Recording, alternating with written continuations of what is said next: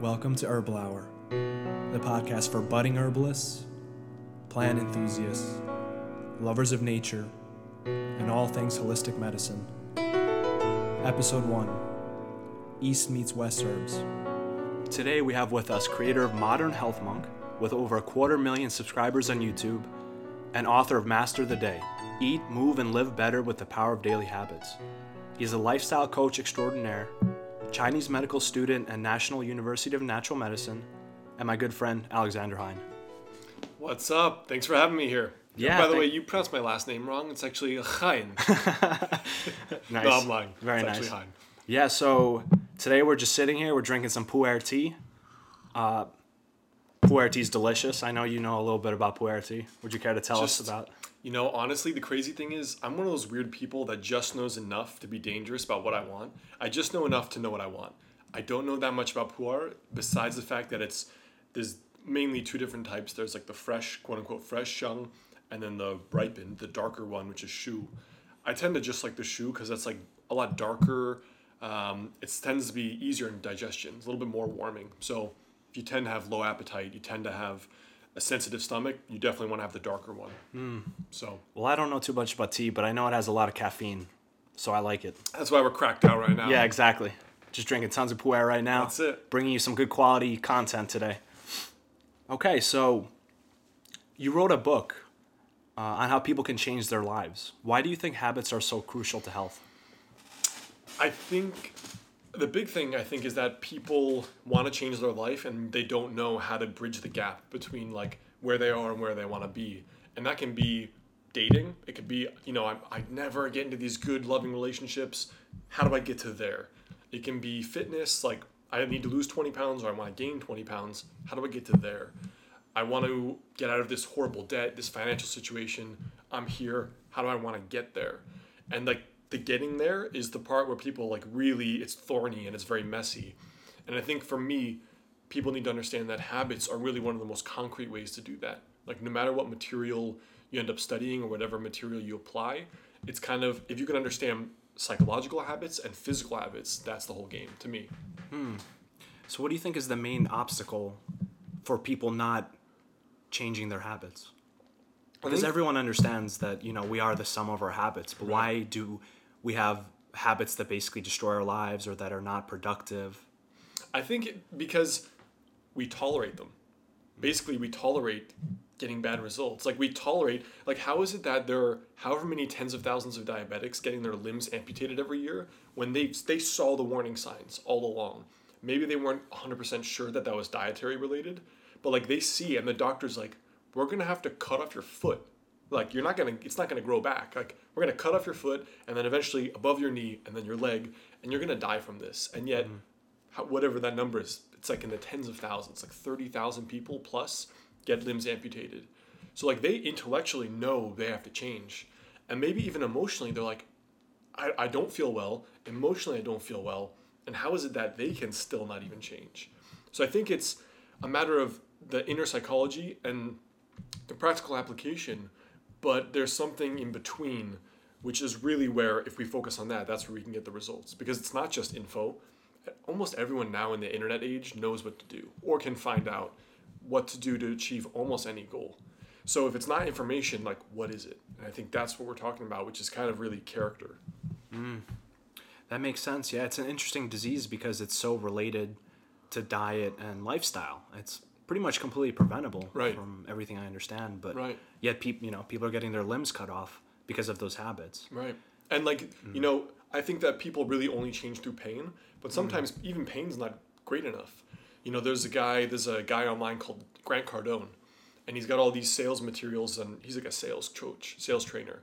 And in his 20s, he struggled a lot with addiction, a lot with really hard drug use.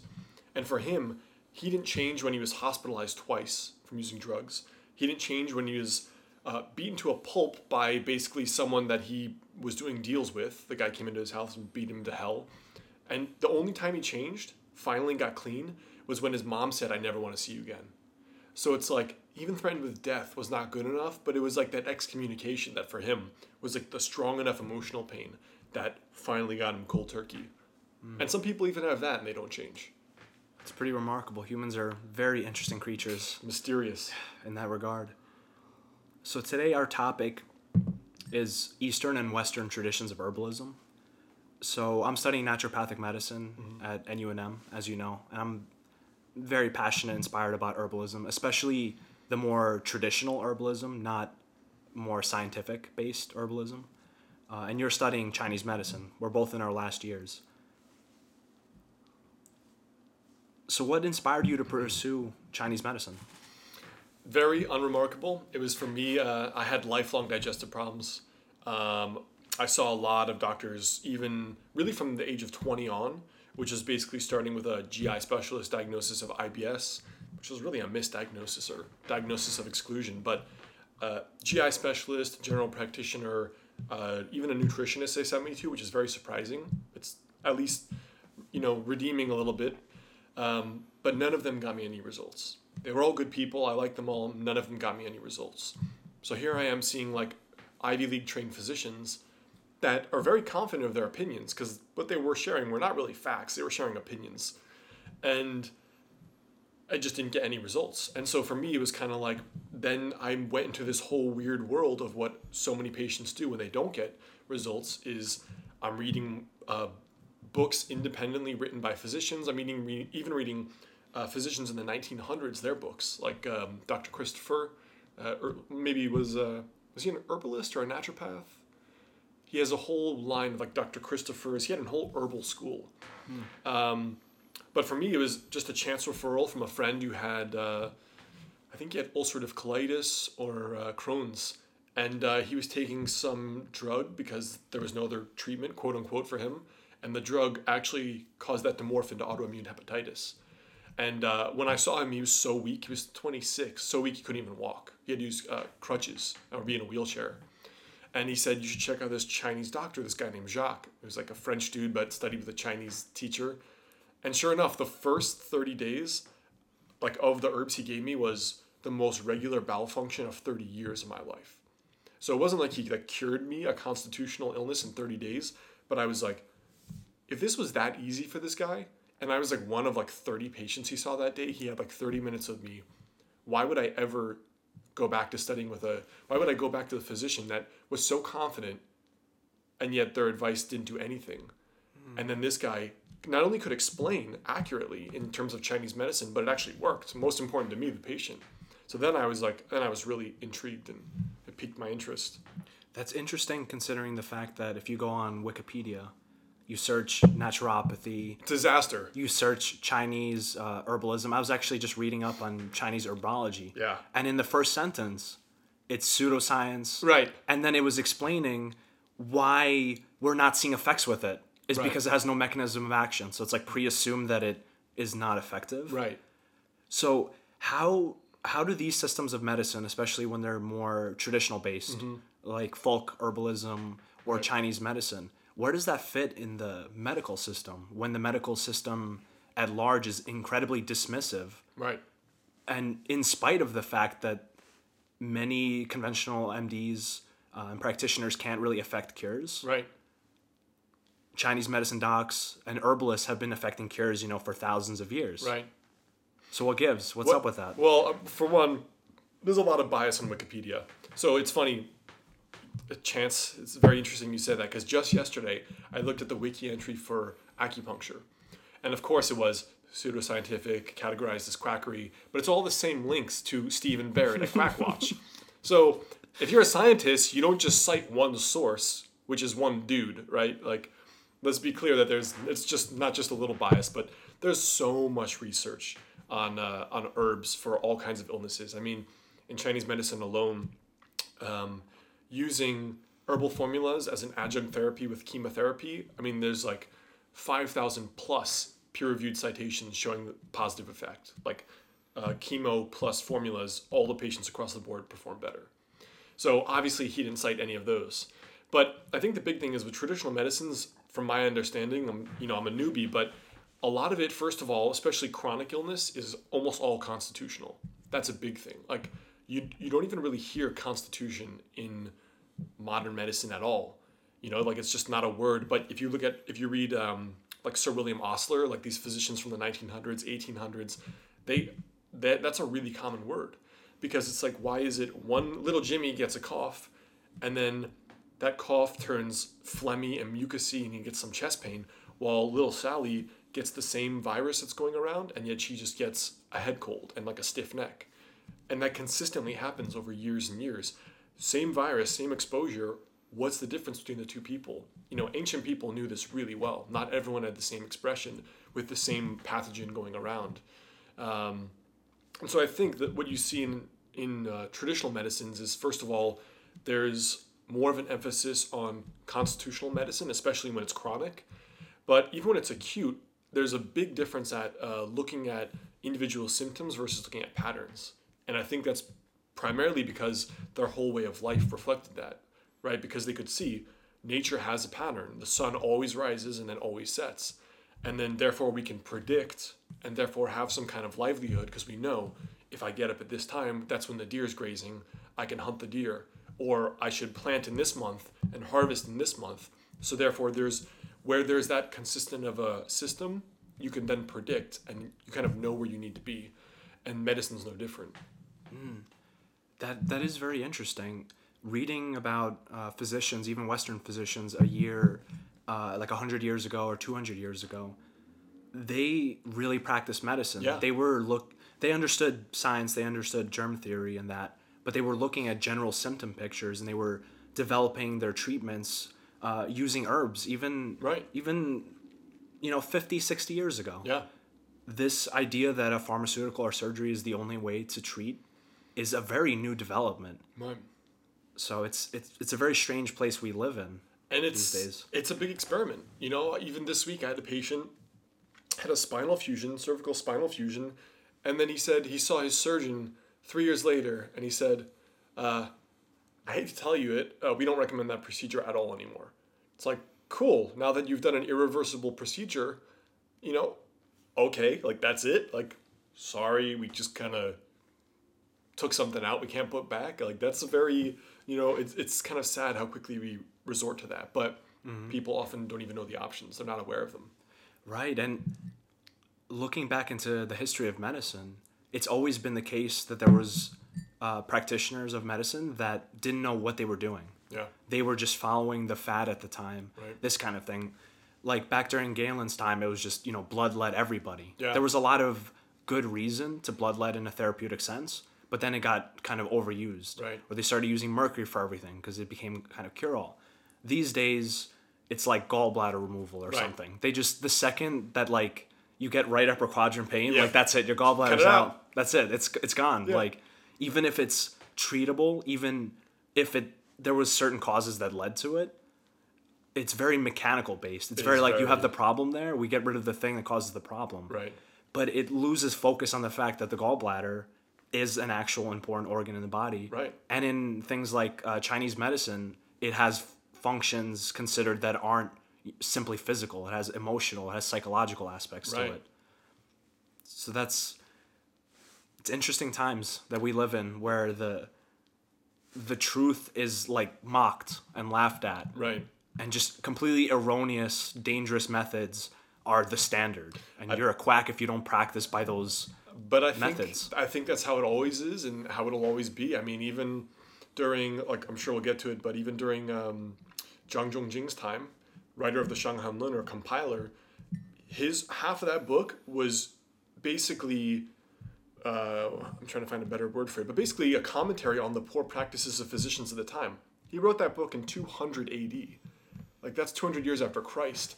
And already he was commenting on the low level practice of physicians. So here we are talking 2,000 years later, and he was like, what most physicians do like is straight quackery, and that's the standard. But it's like anything. It's like you could make that same comment about how most humans live their lives, right? We settle for jobs, we settle for partners, we settle for all this stuff, and yet imagine just the how awesome life can get if you, for example, instead of settling, you do work you really love and that's really meaningful, and then you work hard. Like that opens a door to a, a life that's unreal. So it's almost like you know in every era and even each domain of life, there's always the standard, which is almost always um, an unconscious standard. I mean, even physicians are just the most highly trained cogs and wheels. most of them are not innovators, or even or even critical thinkers. Unfortunately, It's absolutely true in the in the Western tradition of medicine, with people like Galen and Paracelsus, they were very outspoken to the medical practice of the time, and Right. were basically saying that, oh, these, you know, these people doing divination, they don't understand that like medicine is like a science that you can study, right? and that was Galen's big uh, contribution is formulating a rational method of practicing medicine. But he was also very holistically minded. Right. Uh, when was term- Galen? Two two hundred. Yeah, about yeah about so about same time. same time. Interesting. And Paracelsus, interestingly enough, he was an incredible innovator. Now he's thought of as the founder of chemistry. Huh. Uh, but he was an alchemist, actually. Right, and most of these early physicians were in Chinese medicine as well. Yeah, and during his time, everybody was so caught up on Galen. It was just dogma. It was this is what Galen said, and like this is what you learn, and this is what Oh. medicine is. There's nothing else. He was openly burning books of Galen. It was like he was like the Martin Luther of his time, just Wow. openly burning like academic medicine books. You're talking about Paracelsus. Paracelsus. Wow. About what was it? About thirteen hundred years later. So Paracelsus is that recent. yeah, he's pretty recent. Wow. Yeah, he's uh, medieval times. Oh wow, interesting. Yeah. But that's kind of interesting is that the uh, the innovators always bring it to the next level. Right. When people start to become too reliant Right. on a dogma. Because only Galen really understood his medicine. Yeah. Everything that followed from it was just like an imitator. Right. Kind of like a religion. Yep. Like Jesus could be held to be an enlightened being or Buddha, uh, and certain followers wrote down their teachings, and then they followed the the teachings so closely, misinterpreted them, and then you know you have all these wars and conflicts. Right, in Whereas those people w- would be like, "What are you doing? Right. Did you even listen to anything I said?" Right. Right. Right. It's it's fascinating. It is, and it's what's interesting to me. There's a really interesting book called The Structure of Scientific Revolutions. Really good book. I think of Thomas Kuhn. Mm-hmm. He talks about how really all progress in science. This was an enlightenment moment for me. It all comes from individuals, and individuals. The reason for that is, in Chinese medicine, there's in ancient times there was no standardized medicine. So this idea of modern standardized Chinese medicine is like a watered down. Let's teach you. Let's teach as many people as possible to get some consistent results. But in ancient times, it was all your lineage. And Confucius has a quote. It's like, if they haven't had three generations of doctors in the family or something, I don't want to be treated by them. Because that illustrates in the lineage, like, we know if you give this herb at that dose, you're going to kill the patient, right? And so it's just so interesting that what you see in Chinese medicine is what you see even in the scientific method. The scientific method is always pushed forward by individuals and never by institutions. It's almost always like it's Einstein and Max Planck and whoever in physics, or it's this person in chemistry. It's like that. It's it made me a lot more confident in me proposing all my own theories mm. at any point in my life, mm. beginner, expert, anywhere in between, because it seems like it's always pushed forward by that one innovator that thinks differently. And sometimes you know, we still use formulas from 2,000 years ago because that guy was so smart that he was so systematic in his thinking that they're still work like clockwork efficacy. Hmm. I mean, that's shocking. It's basically that person learned the best of the knowledge available to them Yep. from all the traditions. Right. And then they kind of took it to the next level. Yep. And then everyone learned the next level, but then that became dogmatic, and then they took it to the next level. So Yeah. it's that's the progression of human knowledge. Right. So any tendency that scoffs at new ideas without really looking into them with an honest mind is limiting human progress, essentially. For sure. But but people feel safer that way, right? Like the physician that denounces all alternative medicine, you know, from the jump. I don't know what they're thinking. Maybe in their head they think alternative medicine, they're thinking like praying away tumors. You know, like Although there's research for There that. There probably is research. Yeah, exactly. so it's like, but would I, if I grew a tumor, would I rely on, you know, if these ancient physicians thought that just dealing with the psycho-emotional alone was so effective that they wouldn't even need to do any other procedure or give an herbal formula, they probably would have done that. And yet, these best physicians in history still did everything, you know, still dealt with the physical on top of the psycho-emotional. But it's not surprising to me that um, you know, the quote unquote institution, whatever that is, rejects kind of these innovations because it's just it's just the human mind, you know.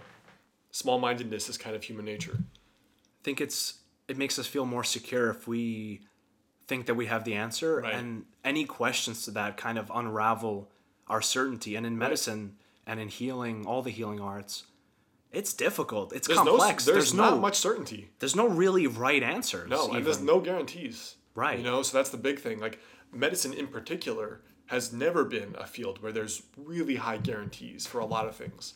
You know, there's like, you know, I feel very confident we can fix this, or like ninety percent chance, but it's it's it's always going to kind of be the wild west. There's so much bio individuality. It's just like each body is a weather pattern, and like trying to predict the weather is crazy. I think that's the role of these more holistic forms of medicine. Right.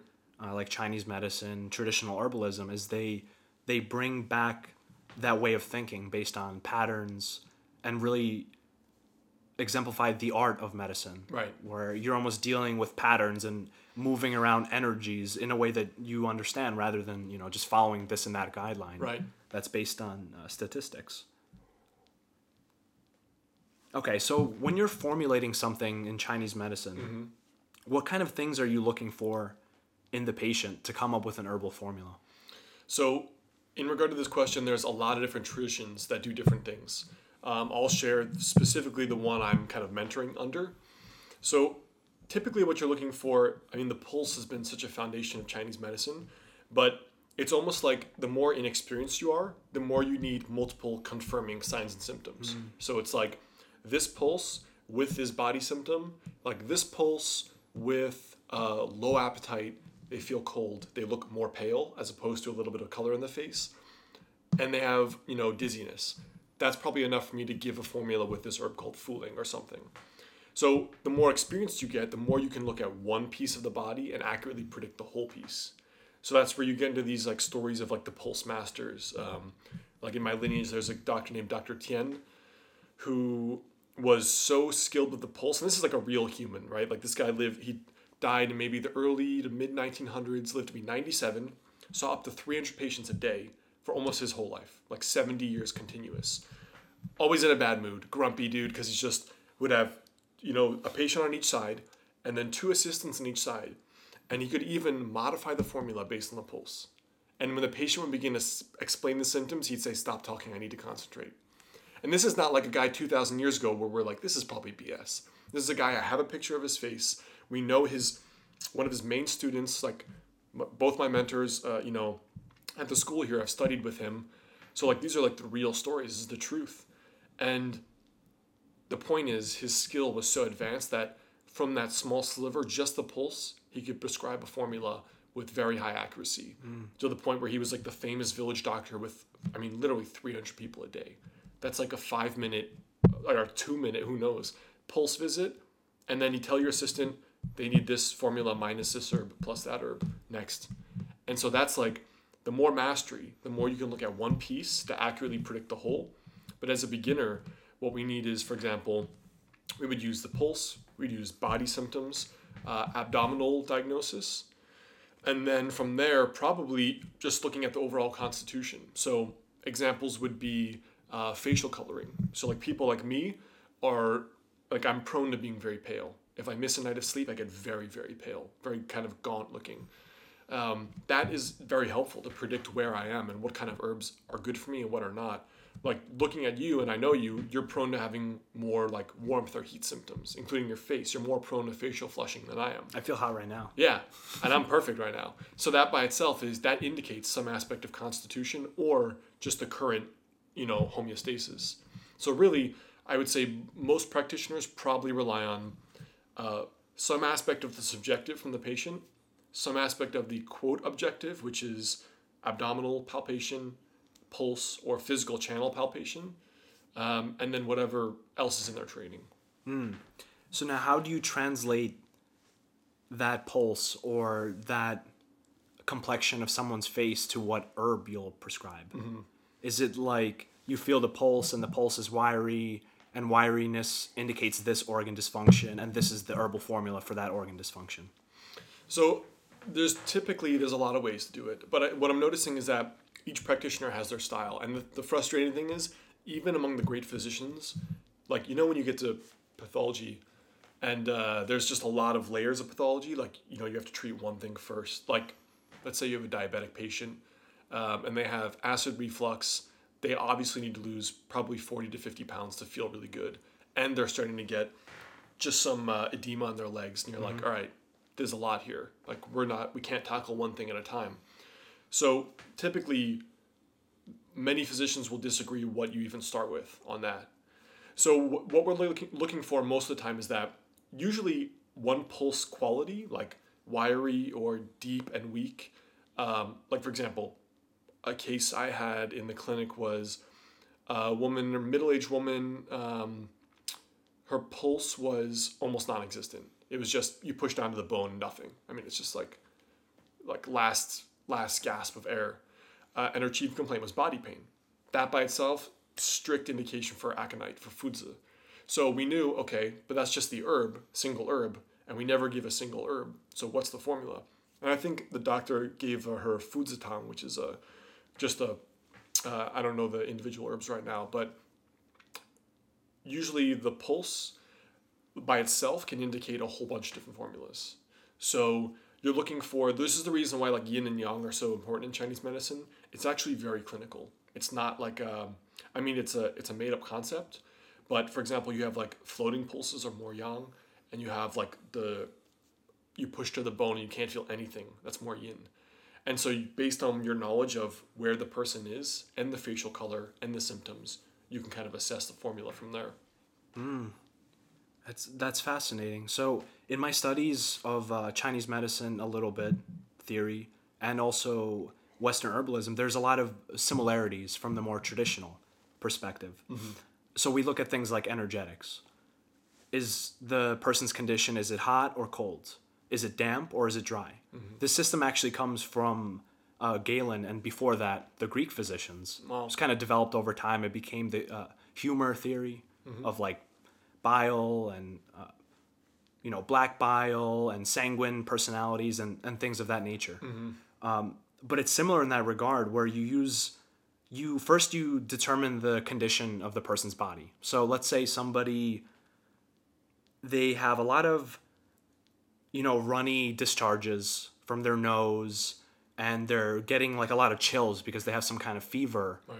Um, the conventional approach is oh you just give them a you know something to stop the fever one Yeah. and then you give them something to stop the cough basically Like a decongestant or something. yeah. Or like a it's directly like symptomatic relief focused Right. and you know no symptoms no disease right that Right. makes no sense at all doesn't exist. no so um, in the western tradition which is similar to the chinese herbalism tradition Mm-hmm. you select an herb that counters that energy so if somebody has um, you know a cold they feel chills they have a runny nose we call that uh, a condition that's cold and wet right? And maybe they have some kind of discharges from their gi and, and things like that. So something like ginger. So ginger has a lot of specific actions but energetically speaking ginger is very heating it's very warming Right. and it's very drying. And it's specific to mucous membranes specific to the gi tract. So you it's like you figure out what uh, condition the person has and then you deal with it with that herb. So things like cold conditions are like decreased activity they feel chills things like that. Um, and and dampness is like mucus discharges, things like that. So there is a tradition in Western herbalism that is nearly identical to Chinese herbalism, although I would say that Chi- uh, Chinese herbalism took it farther and they they focused more on it, whereas Western herbalism kind of uh, fell off with the advent of pharmaceuticals and it was Right. kind of more or less uh, forgotten. But that system still that still exists. Yeah, I mean, there's it's. I think it all starts with so in Chinese medicine, it is the herbs by themselves are what's called the qi and the wei. The, the essentially you have like the flavor and the nature, and then the so the with the flavor it's like the sweet, sour, salty, bitter, all that stuff, and then the the you know from hot to very cold, and but even that is just one layer because even that is there's hot and cooling herbs you only use in certain um, they're called like the jiao the, the sanjiao triple warmer. There are certain herbs you that only really have this affinity for a certain part of the body too. So it's like then you have layers and then you also have stages of disease. So then there's like trip it's like so it really is simple at a glance but gets really sophisticated. So the layer and the depth of the disease you have to use different medicinals So, for example, if it's the surface, like let's just say the chi layer, you can't use if the person is, um, let's just say we have a woman who's struggling with infertility, right? And the Chinese medicine diagnosis is it's like cold in the uterus, cold in the lower jiao. You can't. You often are not using the same herbs for the upper or middle as you are for the lower. So then you have to figure out what's the depth of it, and that's what, you know, that's where the the training comes in. For the triple burner or the jowls as you're talking about, uh, is that a physical structure or is that a metaphorical explanation of some kind of process in the body? Yeah, so it describes physiology. It's not a physical structure. It's the one organ, I think it's the only one organ that's described as having a function but no form. And people have tried to figure out like what it is. Um, I've heard it's like the interstitium. I've heard of all kinds of terms. Um, but basically, these early doctors observed that there's a separate function to this, and but there's no there's actually no organ associated with it. Hmm. It's interesting what you say about the specificity of the organ hmm. because that also exists in the traditional Western herbal approach. Hmm. So the first thing you determine is the energetics. So kind of like the hot, cold, damp, dry, and then there's even more complexity to that because there's degrees to it, and they uh, they symbolize different manifestations of symptoms. Then there's also the the what they call the specificity of seat or the location that the herb mostly works. Right. So it would be like hot liver, and you would give, you know, somebody a, a cooling herb that works specifically on the liver. And then there's a third level of uh, specification, which is the specific indication. So that actually, the eclectics developed this in great details. They were uh, physicians in the early 1900s. They're basically the holistic MDs of the time. A lot of them actually were MDs Wow. they kind of you know went under with the Flexner report. Yeah. Uh, as all all of us went alternative medicine Yeah. got kind of screwed. If you guys want to look into the Flexner report and Yeah. rage, just go ahead and, and Google it and, and see why actually our, our healthcare system is so terrible Yep. today. It's So a lot because of that. Yeah. Yeah. So they had this the system of specific indications, and these were constellations of symptoms. They were a whole a holistic constellation of symptoms that would specifically indicate one herb or substance. So it would be like you use this herb, let's say aconite, uh, when they have you know a runny nose and they also have stomach pain, but they feel hot all the time, but they have a cough and you know their their pulse is very deep and they actually looked at pulses too they looked at them in very depth they didn't Cool. They didn't really have metaphorical ways to explain the pulse like chinese medicine does. They were mm-hmm. more they were very empirical. Mm-hmm. They were more like this pulse i felt it on 20 people that had this exact disease. I'm going to say that that pulse is associated with that disease. Right. and when i gave them this herb that pulse went back to normal. So i'm going to say that this herb actually goes along with that pulse. So they were mm-hmm. very empirical. They didn't really care about theory. They learned science they learned physiology and all that. But they kind of threw it away and just practiced with the person in front of them. One of the fascinating things about their approach, and this might trigger some people, but in a lot of cases, they didn't really care what the patient had to say. That's well, you see that a lot in experienced Chinese doctors too. They didn't care about the, the, the history or what they were experiencing. Their method of medicine was I observe these signs and this is what I give. Yep. And it was thought to be that we don't really understand our own illnesses. So a lot of Right. our explanations of our illness can be misleading. You know, people have stories. The stories are dangerous, and usually the worse off the patient is, is doing, the, the longer the story, the deeper the story. One of my mentors says that in terms of like depletion, if you view like a very, very, very weak pulse as like a person who's seriously depleted energetically, or whatever you want to call it, in terms of vitality, just feeling well, that person will often have the longest story. And so that's where it's like, that was a very interesting lesson for me. Just um, a lot of the best physicians, they just kind of half listen because they know this, they know the, the pulse doesn't lie. They know the symptoms are telling that, you know, they're the canaries and they know they have the experience to be like, this pulse, these symptoms, we know what to do to get you better. It's a pretty fascinating system. Uh, Yeah. a lot of times, you know, doctors don't listen to patients, but for another reason. Right. Is they're just too busy, you know? Right. They're just going to send off to imaging. I mean, Yeah. we have machines that can look in your body. Why would we need to take Right. your pulse? Right. Right? Sometimes I wonder why we even take blood pressures of everybody. Yeah, uh, but but I think also the big difference in um, traditional medicines is they're focused on physiology and not form. That's the difference now, where we're really focused on form. Like send them to get digital imaging. Like oh, you got a tumor. You know, like There's no, you know, there's not much else paid attention to. Or oh, yeah, look at your, you know, your cartilage in your hip. It's like you have an inch less in your left hip. You should get a hip replacement. You know, or like, look at this. Oh wow, they must have pain because of the digital imaging, and yet that's not true for every person with pain. So it's it's interesting that um, Well, that's one of the foundational dogmas of physiology right, is that structure follows function and vice versa. Right. Always. That if there's something wrong, you should be able to see a structural change. But that's But- actually not but necessarily it's not true. really true because in what in what time scale, and that's why the, I think a big thing in Chinese medicine, the concept of qi is a a humongous innovation because if you can treat things far before they show up on imaging, and most of our patients have stuff that doesn't show up, like their blood work's fine, the imaging is fine, and yet they have anxiety attacks, palpitations, they have all these things that don't show up on EKGs, but they are self-reporting they don't feel well, and the doctor the low level physician will be like, okay, I'm to send you to the shrink because it's stress. Well, okay, yeah, okay, well, we all have stress, but that's a very low level explanation. But we can treat those far before they, they ever show up on an EKG or something. Such a common case. You know, So, someone comes like half in, our patients. they think they're they're having a heart attack. They go to the ER. Yeah. You know how often that is? And then they get sent home. Oh, nothing's wrong with your Right. heart. Or it's Uh, reflux. Did that help the person at all? Right. Now they're just even more anxious because they're having panic attacks.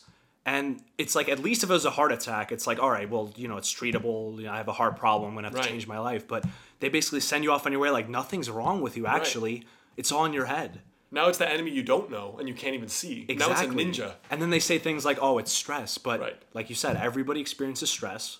Why are some people having panic attacks and can't function in life? Right. Because of stress. And we can treat that easily. That's the that's the question. I think the right questions aren't being asked. Right. It's being uh, the argument is being prematurely closed. Right. They're coming to a very weak general diagnosis and then kind of sending them off. And Yeah. that's why, you know, these people flounder around. A lot of the patients we see at our clinics are people who've been, you know, to 10, 10 Yeah. different doctors and they some gave him IBS, some gave him fibromyalgia, this, that. So and, just gave him Prozac. and they'll, yeah, some just gave him Prozac, like, go home. Go home. Stop Stop being a telling me neurotic. about your problems. Yeah, I only have three minutes. Yeah, exactly. I have three minutes. I'm Would not you like me to listen or write a script for Prozac in those three minutes? It's completely, it's completely backwards. yeah. So some differences that I noticed between uh, Chinese medicine and uh, and Western medicine is one there's a focus in Chinese medicine of using formulas and Yep. synergy, Yep. Whereas in Western medicine, uh, Western herbalism specifically, it's more of a focus on finding specific herbs, and sometimes you'll use two or three herbs together. Any anything to say on that matter? Yeah, I mean, there's a lot of reasons for that. One, I don't even have a damn clue how they figured that out. Like how how you could have figured that out, I have no idea.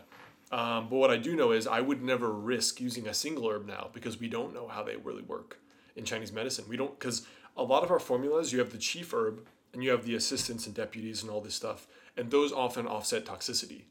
And so we use a lot of toxic herbs that when you put them in a lab or you know, look at the biomedical studies. This herb is toxic and causes liver cancer, liver failure. Okay, if you give the herb alone, unprocessed, without the other herbs in the formula, sure, it causes liver failure. You know, but uh, the other herbs are often offsetting toxicity. And what you see, particularly in the lineage that, that I'm prescribing in the Shanghan Lun, more than 65% of the formulas have like the same five herbs, which are all protecting digestion which is very interesting. You know, you have like the um, try to translate them all. Jujube, you have gancao licorice, you have uh, you often have like ginger, one of the ginger variations, and those are all protecting the middle, which is really the stomach and digestion. One part that's because you have to literally digest these formulas. Some are very very thick, um, but that's interesting. Just looking at statistics, why would the majority have that?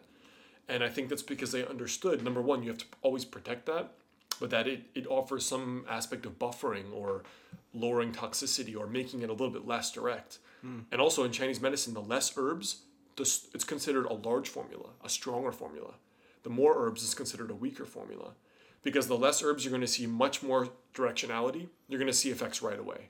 And if you prescribe wrongly, you're going to see side effects right away. Hmm. The more f- herbs in the formula, it's kind of like the safer. So you see in later in Chinese medicine history, there are like 20 herb formulas, 30, 50 herb formulas.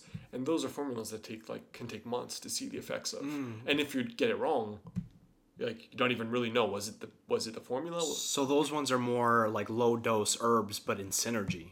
Mm-hmm. Because if you are doing a complex formula of 20 herbs, it's not realistic to do five grams of each herb. So Right. small amounts of the herbs are used for some kind of synergistic effect. Yeah, That's actually a defining difference between Western herbalism and uh, Chinese herbalism. Right. Is that Western herbalism does focus on one herb and in higher doses. Mm-hmm. I mean, there's many different schools of thought. There's the homeopathic school, which believes in very, very low dose. Right. And a lot of homeopathics are actually derived from herbs, most of them originally, and toxic substances. Right. It's originally why they were made into homeopathics because you can't really exactly give people mercury anymore. Right. But if you make it Or into you? homeopathic, Yeah. well, maybe. Questionable, They, yeah. I mean, Hor- People get away with worse. Guys. People get away with worse. Yeah, Yeah. People definitely get away with Yeah. worse. Yeah. But what? So what's the standard dosage of an herb in Western herbalism? It depends on the uh, preparation form, of course, but uh, for tinctures, the typical dosage is a milliliter three times a day or something like that. So what about bulk? What about your cooking herbs on the stove and drinking decoction? They're usually, it depends on which one, but they're going to be between five or 10 grams. It's similar in pretty that. common in Chinese medicine. It's similar in that regard to uh, dosages that you would see in, in Chinese medicine herbs, Right. like the way that ginger or licorice or cinnamon would be used, which they are used in Western herbalism as well. yeah. uh, they would be used in much higher doses because Right. they are more like spice herbs. They're your body can handle them well. They're not toxic herbs like aconite, which can kill you if you take too much of it. Yeah, one gram raw will kill you. That's So crazy. you have to imagine that, and we do use, you know, some formulas have three grams raw, like gently prepared. So it's yeah, you got to really know. Now we were talking about this before. The difference in formulations. Hmm. So Chinese medicine uses a lot of uh, granulations, like powdered herbs, Yep. And uses a lot of decoctions or boiling herbs for a while. Mm-hmm. Uh, whereas Western herbalism tends, at, at least nowadays, it tends to use things like tinctures, teas, just steep teas, um, things like that. W Why do you think there's this difference in how it's even prepared, the herbs? You know that I honestly don't know. I don't know why. I think a lot of Chinese herbs just have some aspect of toxicity, and I think tincturing really draws out the alkaloids. Um, but I think the, the primary method throughout history really has been largely decoctions, and still with acute illness, we'll often give a bulk, you know, the formula that they will go home and boil. We'll still give that to a lot of patients, um, but it's really compliance. I mean, as far as granules go, it's basically you know uh, one of my mentors says that he prefers granules now because it's almost like you get a nice Italian tomato, and at least you know they're canning it right when it's fresh, as opposed to shipping it from Italy. It's sitting on a cart and a boat or a plane for however long. We don't know how fresh it is. At least if you're doing a granule, it's going to be prepared fresh right away. But I don't know why we don't use tinctures.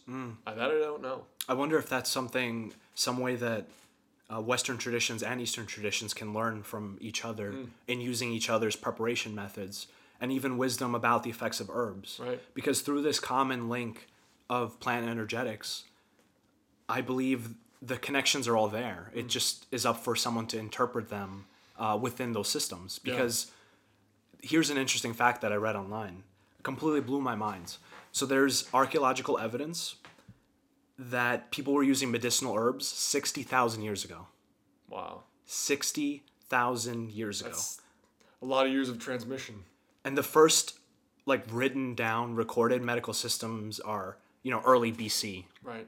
Uh, and maybe 2000 or 3000 BC for some Chinese medicine things. Yeah. But you got to think there might have been 56,000 years of more herbal practice Right. of just passing down uh, remedies. Right. So that's like, you know, with the Shanghan Lun and Zhang Zhongjing and to have 200 whatever AD, I think it was. If you imagine, he was just also compiling a lot of the stuff that came before him.